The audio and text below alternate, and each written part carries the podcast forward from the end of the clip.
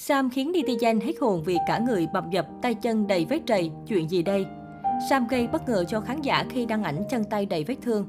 Mới đây, Sam khiến netizen hốt hoảng khi đăng ảnh bầm dập tay chân trong những ngày cuối năm. Được biết, cô nàng hiện đang có mặt trên trường quay để tham gia một dự án phim mới.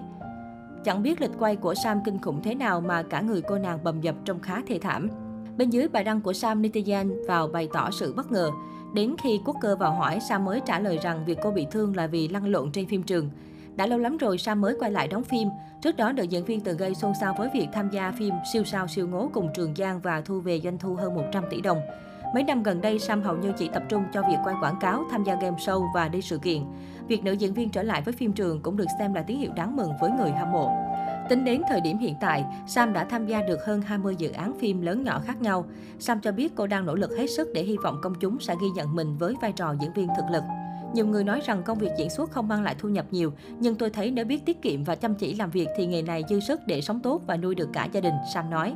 Ba năm trở lại đây, Sam tái xuất với hình ảnh tươi mới hơn. Không còn là cô gái lúc nào cũng tròn xoay đôi mắt làm ra vẻ đáng yêu. Sam ở thời điểm hiện tại điềm đạm nhu mì và trưởng thành chín chắn.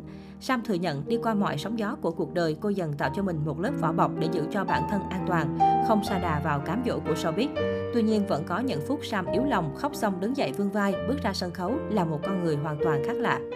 Thời gian qua, ồn ào từ thiện phủ sóng làng giải trí Việt, Sam cũng là một trong những nghệ sĩ bị xéo tên. Trước đó, cư dân mạng phát hiện một mỹ nhân Vi biết từng kêu gọi hỗ trợ miền Trung vào năm 2020 được hơn 109 triệu đồng. Nhưng sau đó, bài đăng kêu gọi đã bất ngờ bay màu không rõ lý do khiến nhiều người đặt nghi vấn. Trước nhiều thông tin chưa chính xác, phía diễn viên Sam đã lên tiếng cụ thể về hoạt động từ thiện, cũng như giải thích lý do xóa bài đăng.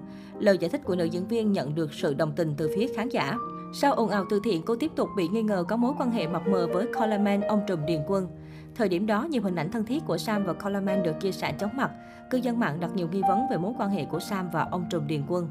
Trước những thông tin tiêu cực, sai lệch và đặc điều vu khống ảnh hưởng đến cô và gia đình đang tràn lan trên mạng xã hội và trang thông tin không chính thống, Sam cho rằng việc câu view tạo drama hưởng lợi bất chấp bôi nhọ danh dự và nhân phẩm của người khác là việc làm sai trái. Về mối quan hệ hợp tác với Điền Quân, Sam cho biết đây là một trong nhiều mối quan hệ công việc vì cô còn cộng tác với nhiều nhà sản xuất khác. Cô thừa nhận việc thường xuyên nhận sâu diễn từ Điền Quân là điều rất may mắn và khi làm việc cô luôn cố gắng chăm chỉ và cống hiến, mong mang đến niềm vui và giá trị tinh thần cho khán giả. Sam khẳng định không có bất cứ mối quan hệ vượt quá giới hạn nào với Coleman.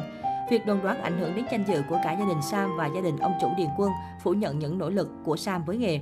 Sam tên thật Nguyễn Hà My, sinh năm 1990, tự lập và kinh doanh từ năm 16 tuổi, nhưng sự nghiệp diễn viên bắt đầu đến sau khi cô xuất sắc giành giải quán quân cuộc thi ngôi sao thời trang năm 2008. Trước khi có cơ duyên bước vào hoạt động giải trí với vai trò diễn viên MC, cô hay xuất hiện trên các quảng cáo làm mẫu ảnh cho các báo Hoa học trò mực tím.